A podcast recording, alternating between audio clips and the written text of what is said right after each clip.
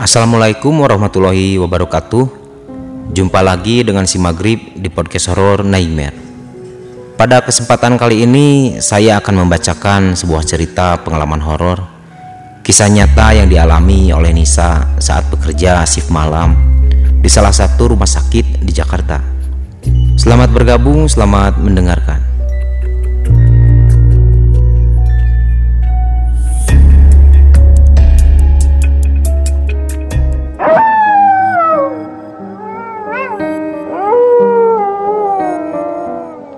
Namaku Nisa. Pekerjaanku adalah suster di salah satu rumah sakit yang ada di Jakarta. Sebagai suster, aku sudah terbiasa bekerja malam hari menangani pasien. Walaupun rasa takut selalu ada, tapi aku harus bisa mengendalikannya dan tetap bekerja profesional. Ada suatu kejadian menyeramkan yang aku alami saat aku bekerja pada shift malam.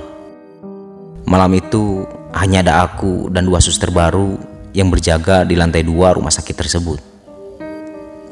Otomatis kami harus sering mondar-mandir mengurus kebutuhan pasien yang dirawat inap. Di lantai itu terdapat sebuah kamar kosong yang menjadi gudang sementara.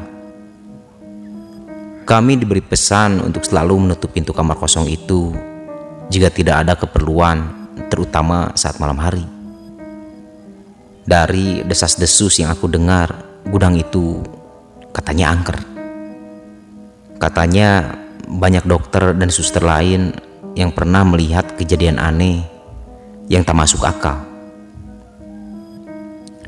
Mulai dari penampakan suster ngesot, hantu anak kecil, kursi roda berjalan sendiri, dan masih banyak lagi. Itulah sebabnya kenapa kamar itu diharuskan selalu tertutup. Seumur hidupku, aku tak pernah mengalami hal aneh seperti itu.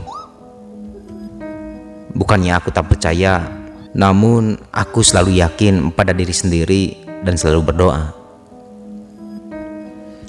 Singkat cerita, malam itu kami bertiga sedang di ruangan suster.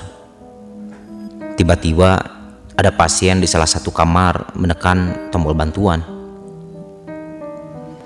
Karena dua suster lain sedang sibuk, akhirnya aku bergegas menuju ke kamar tersebut. Sambil mengecek jam tangan, aku lihat saat itu pukul 1. Aku berjalan menyusuri lorong, suasana terlihat sepi. Hanya terdengar langkah kakiku sendiri.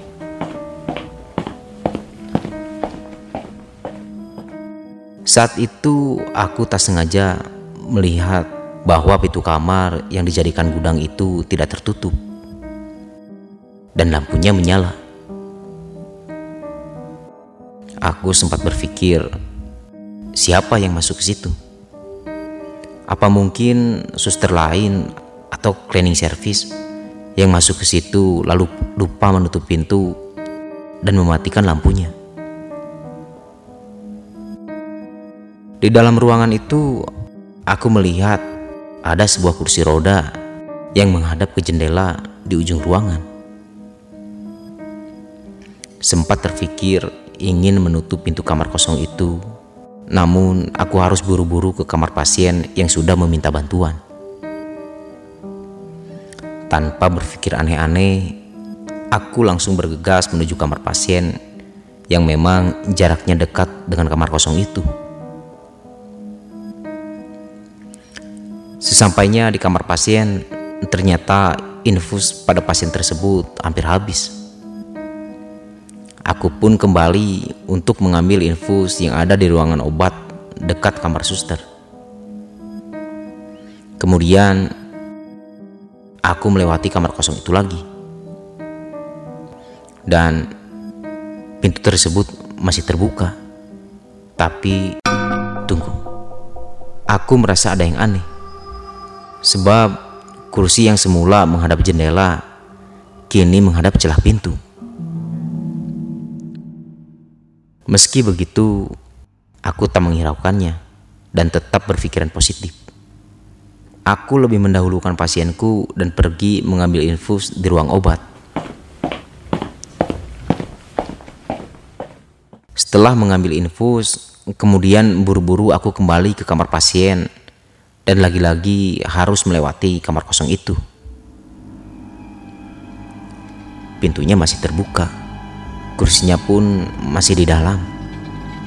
Tapi kini posisi kursi yang tadi di ujung ruangan sekarang berada di tengah ruangan. Aku meyakinkan diri bahwa itu semua hanyalah perasaanku saja. Aku pun tiba di ruang pasien dan langsung memasang infus baru pada pasien itu. Setelah selesai, aku kembali ke ruang suster, berjalan lagi melewati lorong. Kali ini perasaanku sedikit cemas. Jantungku mulai berdebar dan mulai ketakutan.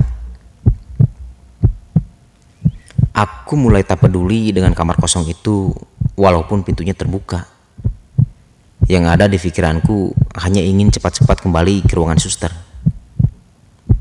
Aku mempercepat langkah kakiku dan setelah tepat di depan pintu kamar kosong itu, penasaran aku lirik lagi, kursi roda tadi masih ada. Tapi, astaga, sontak lututku lemas, suaraku hilang, dan air mataku bercucuran. Kini, aku melihat kursi roda tersebut benar-benar sudah ada tepat di depan celah pintu itu. Dan kali ini, kursi itu ada yang mendudukinya. Astaga! Tubuhku mematung dan jantungku seakan berhenti berdetak. Aku melihat sosok yang menyeramkan. Sosok itu seperti perempuan, wajahnya pucat dan matanya melotot ke arahku. Seketika aku terkulai lemas dan tak sadarkan diri. Hingga beberapa saat aku ditemukan suster lain tergeletak di depan kamar kosong itu. Dan beberapa hari dari kejadian itu barulah aku diberitahu bahwa ternyata kursi roda yang ada di kamar kosong itu bekas pasien yang sudah meninggal karena kecelakaan lalu lintas. Dan arwahnya gentayangan tak mau pergi dari kursi itu. Makanya pihak rumah sakit menyimpannya di ruangan kosong itu.